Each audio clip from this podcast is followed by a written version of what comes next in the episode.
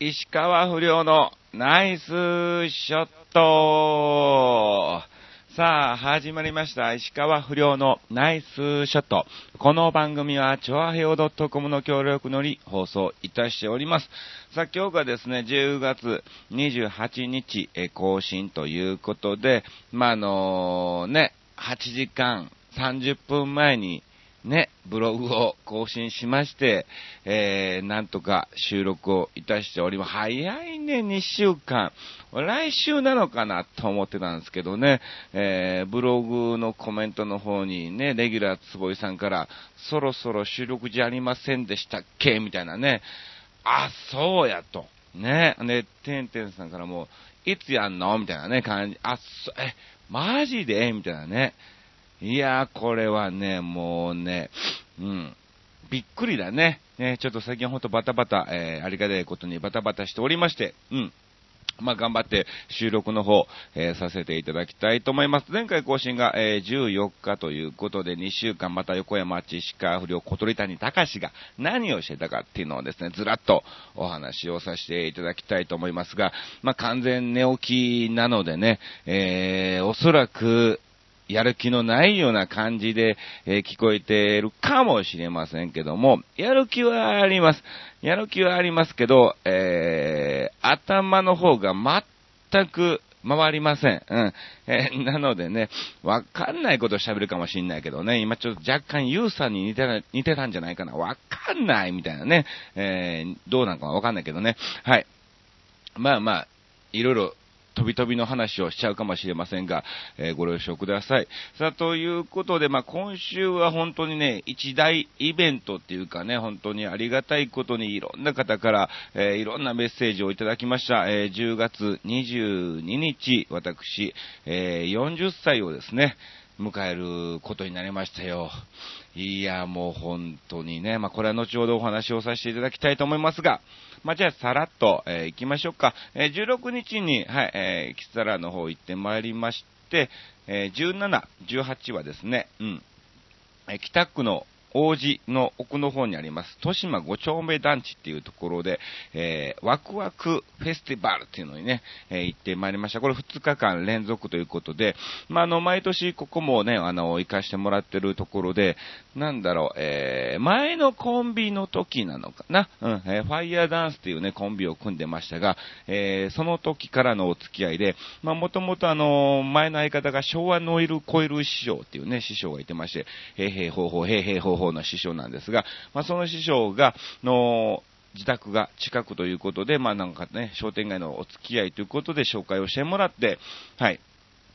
ずっと活かしていただいております。まあ、これもね、非常に楽しく、賑やかに過ごさせていただきました。もうなんか毎年だからね、本当に、えー、たくさんの方がですね、あ、ふりゃふりゃみたいな感じでね、あの、子供たちが、えー、小学校5、6年から中学校、あ、ふりょやみたいな感じでね、えー、タメ口でね、え声をね、えどんどんかけてくれてですね、うん、えーいろいろとね、いじってもくれましたけども、はい、賑やかに、はい、楽しくやらせていただきました。で、この時に、えー、来てたね、あのー、アイドル歌手っていうのがね、いてまして、はい。白雪ありやちゃんっていうね、なんだろう、えー、っとね、ロリ鉄アイドルみたいなね、えー、ロリ、ロリですね。ね、ね、鉄はっていうのは鉄道っていうね、うん。まあまあ、この子も非常に、えー、礼儀正しくですね、はい、えー、楽しく過ごさせていただきました。あとそうだね、えー、若干雨が降りそうだったけども、うん、なんとか、うん、えー、延期とかね、中止にはならずに、ステージの方もね、進行できたんじゃないかなと思っております。そっか、そんなもんかな。うん、あとそうですね、えー、22日には、まあ、めでたく誕生日を、えー、迎えたんですけども、この日、えー、リトル清原さんっていうね、偽りジャパンのメンバーなんですが、まあのー、リトル清原さんの方からですね、えー、お声掛けいただきまして、あの、リトル清原ゴルフコンペっていうのにね、行ってまいりました。うん。いやー、豪華でしたよ。まあまあ、あの、ペヨンジュンとかね、あと、松井秀樹さんね、ゴジラ久山さんとかですね、あと、芋洗い熊係長ね、芋洗い坂じゃなくて熊の方ね、えー、芋洗い熊係長、まあ、そうそうたるモノマネメンバーが、えー、集まる中にもですね、えー、女優の白石丸美さんもね、えー、いらっしゃいまして、ちょうど僕の組が、えー、ゴジーラ久山さんと、僕と、あと、まあ、あの、お医者の先生と、あと、白石丸美さんっていうね、女優の方、この4人で回らせてもらいましたよ。いやー、あの、スチュワーデス物語とか、意地悪ばあさんとかね、もう数々たる、えー、ドラマに出演された、えー、方で、本当僕が子供の頃から、えー、見てた方なんでね、でもね、非常に優しい方でしてね、本当にね、びっくりしました。うん。こんな何も売れてない芸人に、こんな優しく、えー、接して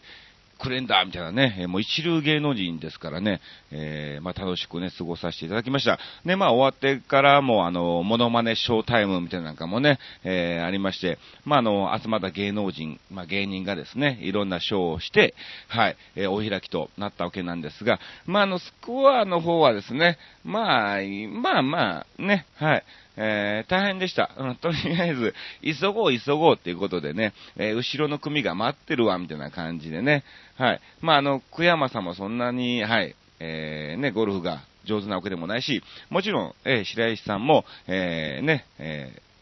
ー、別にプロではないのでね、まあ、女性ということで、そこそこのスコアなんですが、うん。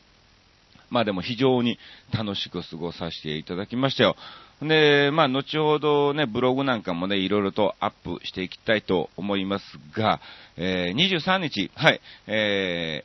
ー、千葉、千葉駅の方で、エロチカバーっていうね、普段、まあなんか、ポールバーダンスとかやってるような、えー、そういう感じの、えー、バーがあって、そこで、あの野球モノマネ、マネワングランプリっていうね、えー、ものが開催されまして、まあ僕とかですね、あと、誰坂友とかね、うん、あと、マネモトさんとかね、うん、まあいろんなメンバーが、えー、集まったわけなまあ野球そっくりさんのね、えー、メンバーが集まって、いろいろとモノマネを披露したわけなんですけども、うん。まあこれもね、楽しかったですわ。あのー、誰か野球の、元野球の方いてたね、愛子さんか。愛子さんがね、えー、いらっしゃったりとかですね、これ本物ですよ。あとね、えー、プリティ長島さんもね、えー、急遽、はい、審査員として、え見に来たりもしてましたけども、はい、こちらも賑やかに、あの、僕も小鳥谷隆をやり出して、別にそんなまだ経ってないし、なんだろう、ね、えー、まだ実感っていうかね、まあ皆さんには似てる似てるって言われますけど、えー、本当に似てんのかなっていうなんか不安感も、えー、ありつつ、まああの神宮球場に行った結果、まあ結構写真なんかも撮られましたが、え一度ね、阪神のところの甲子園球場に行っての反応とかもね、いろいろ見てこうネタ作りなんかもしていきたいなと、え思ってるんですけども、うん。まあ、とりあえずね、えー、細かいモノマネじゃなくて、まあ、みんなのパターンが細かいモノマネだったんで、えちょっと違う切り口でですね、えー、野球を取り入れた、まあ、モノマネみたいな感じでね、え、ネタなんかも、え、させてもらったんですけども、いや、これ本当にね、賑やかにいい感じで、うん。まあ、あのー、思いつきでね、あの、小鳥谷隆ということでね、えー、一ネタやった後に、チュンチュンっていうね、えー、ギャグをね、えー、全くくだらないんですけどね、えー、それが意外に、え、みんなやってくれましてね、せーのって言ったらみんなでチュンチュンみたいな感じでね、流行るんじゃねえかみたいなね、え、雰囲気もありましたけども、うん。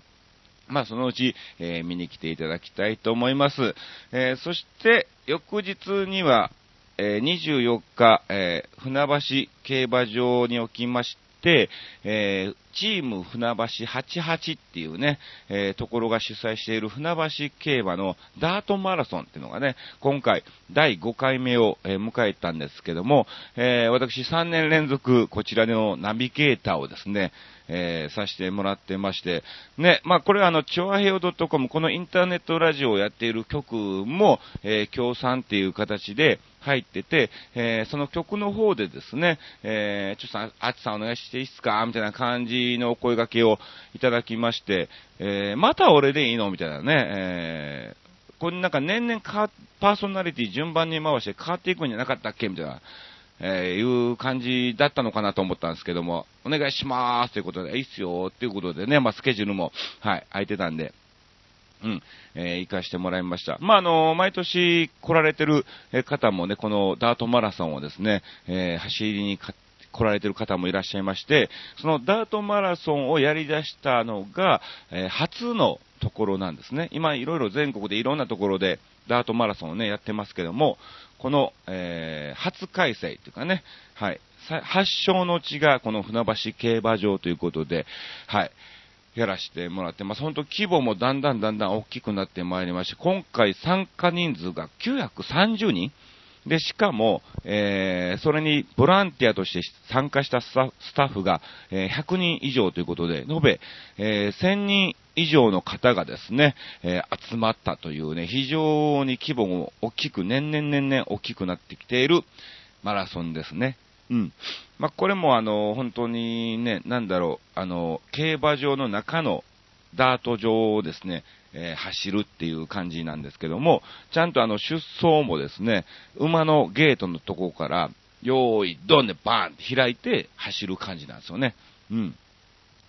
まあこれもまた来年も呼ばれるかどうかわかりませんが、まあ賑やかに楽しくいろいろとですね、えー、優勝した方をですね、迎えてヒーローインタビューなんかもしつつ、はい、楽しくさせていただきました。あと、そして翌日、25日にはですね、えー、水の口のえー、駅前にあります、えー、マウリそしてノックティーの方でですね、え、ハロウィンイベントを開催、えされまして、うん。えー、これのモノマネショータイムと、そしてご案内役としてずっとやってまいりました。ここなんだよ。これでね、ちょっとね、えー、体力がね、奪われたのかもしれない。まあまあ、あの、仕事的には非常に、え、楽しく賑やかに、え、させてもらったんですね。で、まあ、溝の口の方でも、このようなハロウィンイベントを大きくするのは、初めてで、どういう風になるのか、全く誰も、えー、予想を見込めない状態だったんですけども、まあまあ、賑やかにね、あの、予想以上というかね、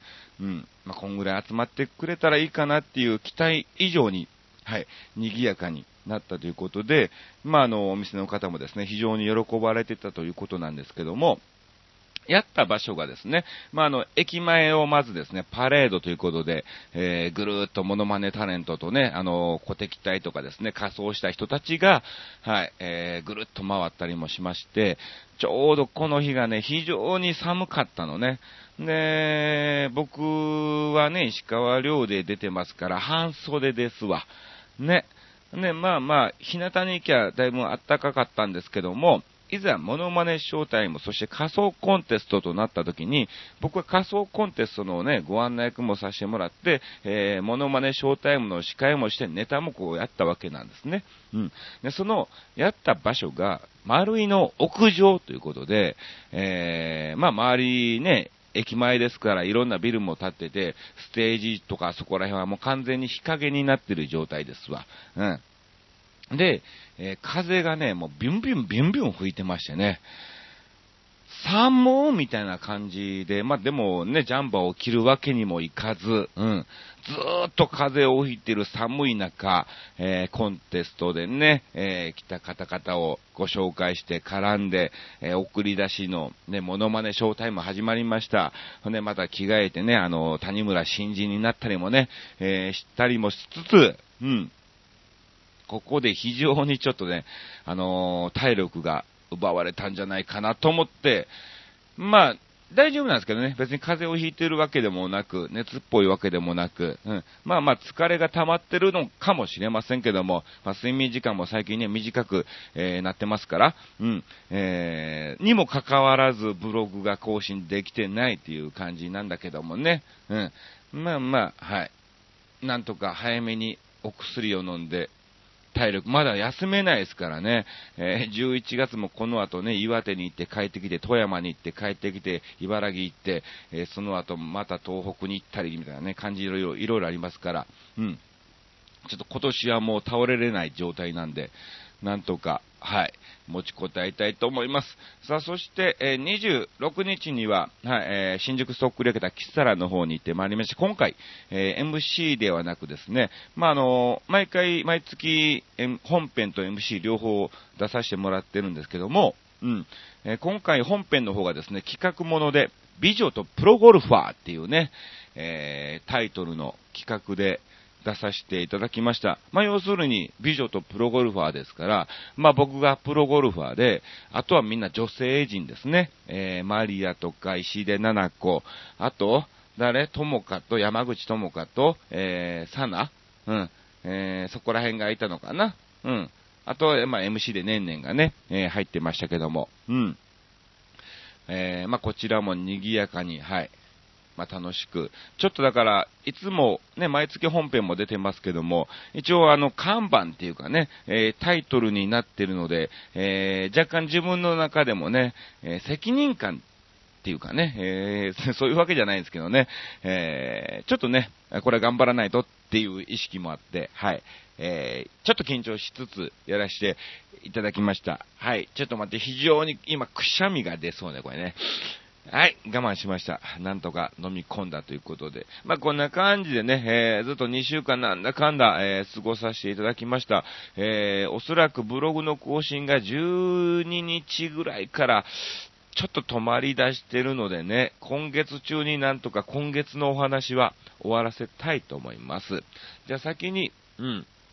あれだけ言っとこうかね、えー、告知だけ先しときます。えー、28日更新ということで、えー、この日はキサラの方で MC やってます。え29日は、えー、なすみ塾ライブということで、まあ、あのー、モノマネ芸人のなすみさんが、まあ、歌もやってて、まあ、あのー、指導もできるということで、えー、歌えないモノマネ芸人、キックリン、メロディー、君へ、えー、そして僕なんかがですね、えレッスンを受けてまして、えその発表会みたいな感じなのかな。なので、まあ、ネタもやりつつ、おのおののネタもやりつつ、かつ、え、歌唱力の成長を見てくださいということで、うん。まあ、ガチ歌ですね。モノマネじゃなくガチ歌も一曲歌。僕ね、あの、鶴野さんの M ね。まあ、プリプリの M なんですけども、まあ、キーの関係上、えー、鶴野さんの M をね、えー、歌わせていただきます。あの、いつもってやつね。はい。えー、そして、その日、終わった夜から、えー、岩手の方に行ってまいります。そのまま車で夜中、走って岩手の方に行ってきます。で、30日、本当はね、30日に新幹線で行く予定だったんですけども、まあ、あの、30日に、えー、ちょっとその岩手の方行くので、あのー、どっかの老人会なのか、そういうところの慰問を行きませんかっていうふうに誘われまして、あ、いいですよ、ということで、はい、えー、ノーギャラでですね、はい、あのー、楽しませてきますんで、えー、そして、えそのまま、岩手の方に向かいまして、31日、えー、本番ですね。この時ね、神谷明さんが来るのかな。あの、北斗の剣のね、あの声のね。うん。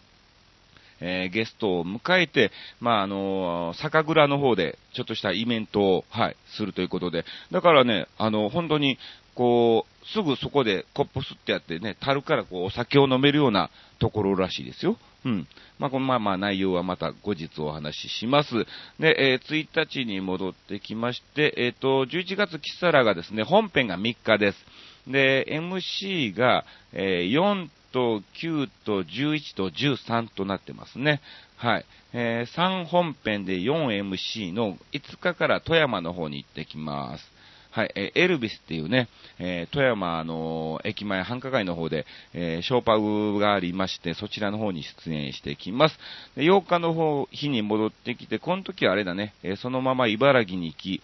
まあ、あの、知り合いの歌手の新曲発表会の、はい、方に出演してまいります。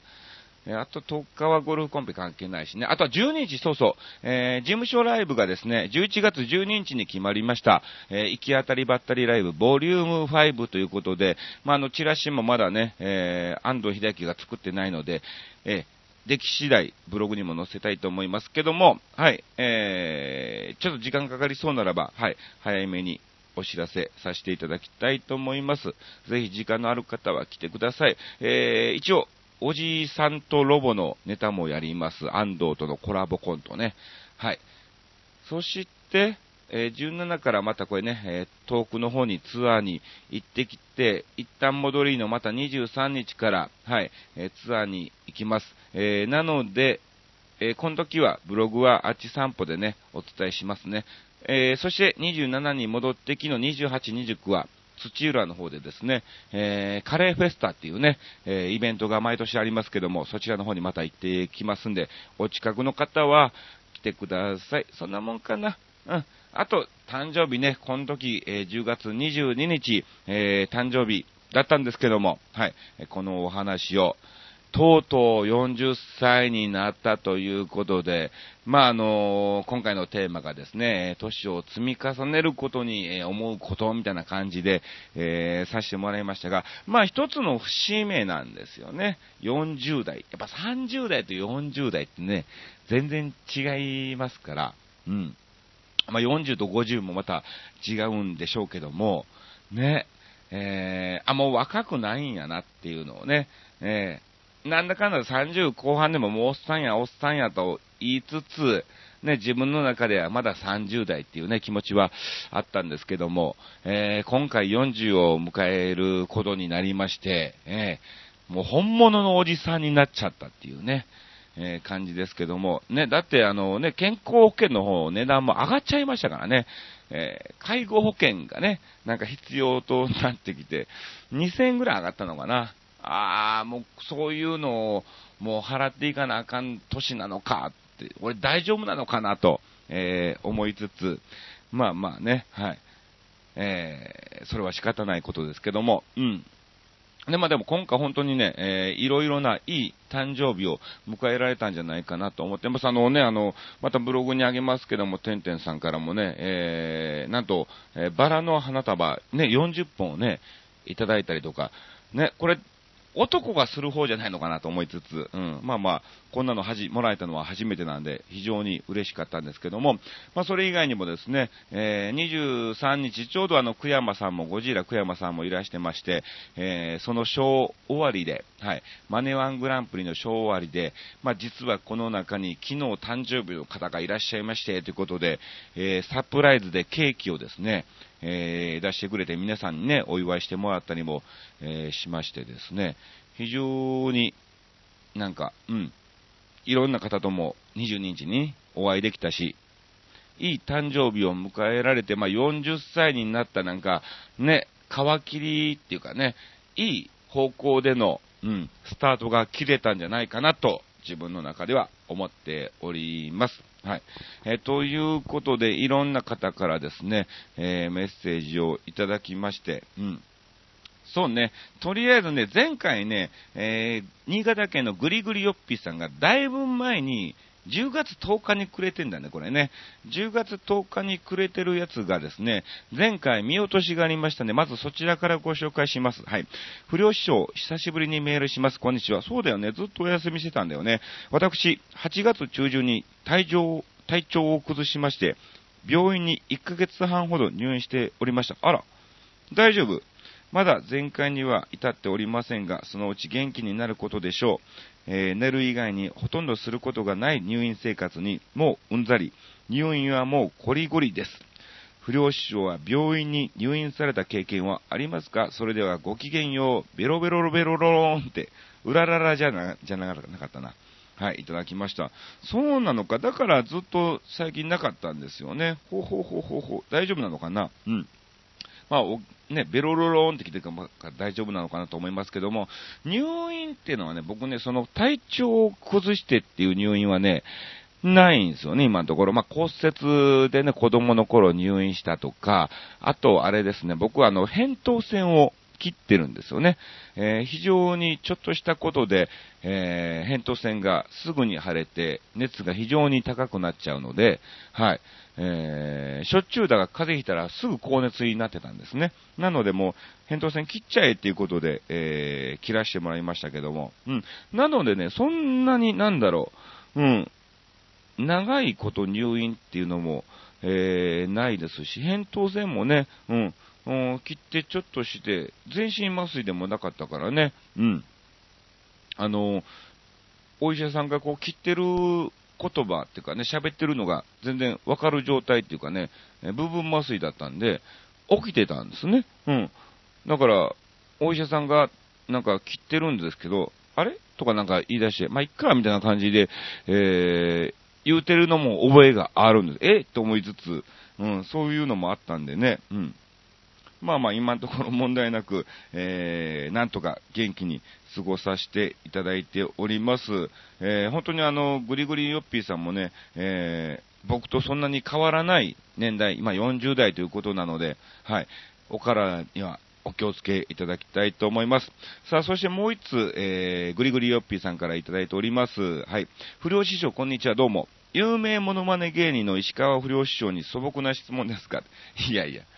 そんなことないよ、別にね。あ、有名な人をモノマネしてる芸人では間違いはありませんけどね。うん。えー、テレビの長時間のモノマネ番組といえば、日本テレビとフジテレビのがありますが、不良師匠がご出演されるのは日本テレビの方だけですか？フジテレビの番組に出られたことはありますか？モノマネタレントにも日本テレビ系、フジテレビ系があるのでしょうか？それではごきげんよう、ベロロロローンといただきました。うん。いい質問ですね。あの、僕は実はですね、両方出てます。はい。えー、前の事務所の時にはですね、えー、CX っていうね、まあ、フジテレビ系列、モノマネ紅白歌合戦の方に、えー、出演をさせていただきまして、まあ、あの、あっちの方はですね、あの、歌がメインなので、どちらかというと、うん。あのー、そっくりさんはガヤです。ひな壇ですね。えー、ホイケンタさんとかね、ペヨンジュもそうですし、えー、ね、えー、その、歌っている周りのひな壇で、えー、そっくりさんが座ってるみたいなね、えー、感じで一回出させてもらったことがあって、で、今回今の事務所に移ってからはですね、えー、日本テレビの方のモノマネグランプリに、え出演をね、前々回になりますけども、はい、えさせていただきました。うん。そうなんですよ。まあ、だから、あの昔はね、結構、え、派閥っていうのがありまして、日テレ系、富士系みたいな感じであって、完全に、えー、遮断をされてたんですね。えー、むしろ、なんだろう、オーディション日を重ねて、えー、1個しか行けない感じにもね、えー、なったりもしてたんですけども、今はね、そんなに厳しくはなくなってます。なので、出ようと思えば、えー、出れるんです、両方。両方出れるんだけども、例えば、うん、10月の特番とかなったら、だいたい特番っていうのは同じ時期なので、えー、日テレにも出て、その年の10月の特番に日テレに出て、富士に出るっていうのはできないんですけどね。それはさすがにできないんですけども。うん。まあまあ、あの例えばね、1月の特番で富士に出ましたけども、10月は日テレに出ますっていうのは、えー、可能だと思います。うん。ただ、あんまり好ましくはまだないのかなという部分も、えー、ありますからね。はい。まあ難しいところですけども。うん。まあまあ、えー、そこら辺も、ちょっとですね、えー、コアに楽しんでいただきたいと思います。さあ、えー、それではどんどんと参りましょう。えー、続きましては、あ、高知のてんてんさんからいただきました。ありがとうございます。お仕事お疲れ様です。はい。前回サボったので、今回は考えようと思ったけど、やっぱり考えられない。じゃあ収録頑張ってください。いやいや。そんな報告いらんわ。ね。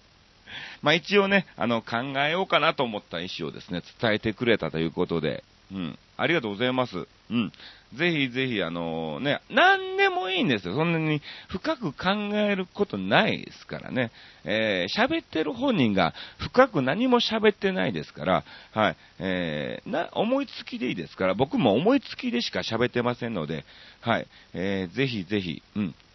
パッと思いついたことをポッと書いてくれればね、いいですから、うん。例えば、えー、年をね、積み重ねることによって、なって、えー、思うことみたいな感じでも、なん、ね、パッとなんかね、えー、ちょっと階段が辛くなったとかね、えー、そういうのでも何でもいいですからね、えー、ぜひぜひ送っていただきたいと思います。さあ、え続きましては、ヒデさんからいただきました。あ、ありがとうございます、ヒデさん。お、あ、でもこのヒデさんはあれだね、え神戸のヒデさんじゃないね。うん。え来年も来てください。あ、これ関係ないか。え、2日目始まるようなコメントだからね。あ、これはあれか。えー、豊島5丁目団地の方だね。ふんふんふん。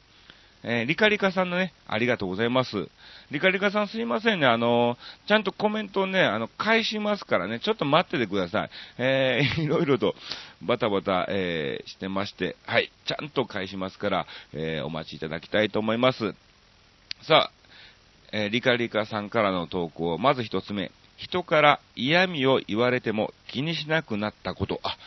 これあるね、なんかね。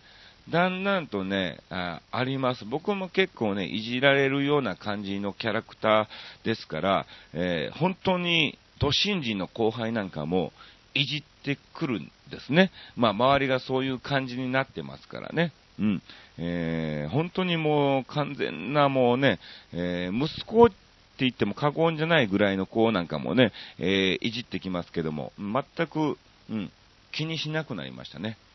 えー、二つ目、感謝する気持ちが強くなったこと。そうなんですよね。なんかね、あのー、この一つの出会いに至っても、いろいろな経路があってのその結果ですから、ね、本当に。なんかいろんなことを考えてしまって、そう、強くなったね。そうなんだよ。ね、だから要するに、ね、あの、リカリカさんとの出会いも結局は、えー、汐留のパラダイスね、えー、日テレのガキ使のあれなんだけども、えー、あれも、だって、ね、偶然なんですよね、完全に。うん。僕が毎日出てるわけでもなく、えー、ね、あれも、えー、偶数回、そして奇数回とね、バスガイド2人いましたから、えー、ね、それでも会わなければ、合わなかったし、えー、リカリカさんのその家族がその時間にチケットを買わなければ、えー、合わなかったわけですからね、本当にいろんなことが積み重なっての、えー、出会いなんかもね、ありますから、なんかそういうのを考えると、本当に、えー、なんかね、出会いとかね、えー、そういう、え感謝する気持ちっていうのが強くなりましたね。えそして次がですね、え両親や、え祖父母を守る立場になったこと。うん。ねえ、なったね。いや、これ俺は親不幸だな。これ何もできてないわね。えー、まず、まあ、まだ自分の家族ですら、ね、守れてないじゃないかなと、えー、思ってますけども、まあ、頑張って、はい、やっていきたいと思います。ありがとうございます。さあ、えー、それでは続きまして参りましょう。え続きましては、えレギュラー坪井さんから、いただきました。ありがとうございます。投稿者名、レギュラーつぼい。推定年齢、えー、10万51歳というね、デーモン小暮会みたいな感じですけども、お住まい。誰が何と言っても田園調布。いやいや。誰が何と言っても田園調布。なんか誰が何と言っても、なんか誰々ですみたいな感じでのね、モノマネ芸人の振りみたいですけども、おはようございます。はい。低音でやる気がなさそうな、いや、眠そうな声が浮かびます。いやいや。起きてます。ちゃんと。起きてますからね。運転免許更新前に早起きしてお疲れ様です。本当ですよ、もうね。だって忘れてたからね。忘れてたっていうわけじゃないけどね、気づかなかった。まあ忘れてたってことだよね。えー、気づかなかったってことはね。えー、今回のテーマ、いきなりどうしたのかと思ったけど、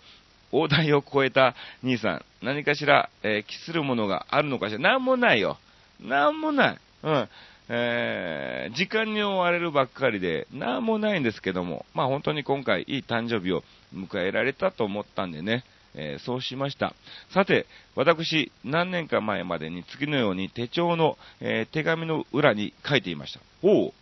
20代、あ、目標みたいな感じね。おう、20代、とりあえずやる。うん。30代、できるかどうか。40代、意味があるかどうか。ね、物事を悟ったかのように偉そうでしょう。うん。このまま定年まで働くと思っていたのでしょう。その後、えー、にとてつもない、え、大病になるとは思わず、で、その大病を患った後は、えー、以下のようになりました。50代、今日が終わらないと明日は来ない。うーん、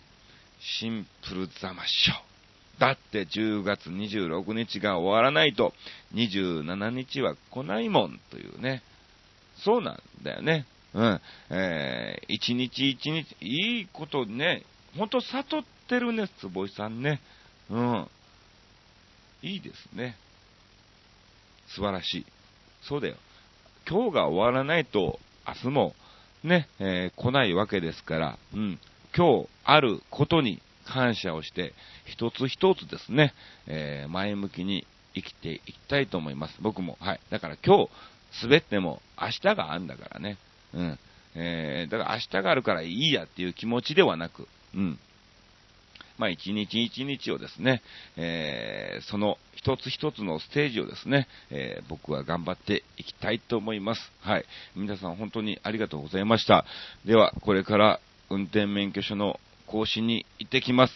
残念ながら、えー、一般でブルーでしたね。はい。えー、どんぐらいかかるか不安ですけども、はい。ではまた来週、聞いて、来週いつなんだろう、俺収録。これ確認しておかないとね。えー、11日更新だから、そうだね。はい。9日、キサラの、キサラだから、その前ぐらいにやるかな。10日はゴルフコンペの、え仕事がありますので。うん。そんぐらいになると思います。では、またお会いしましょう。以上、石川不良のナイスショットでした。やる気はあるからね。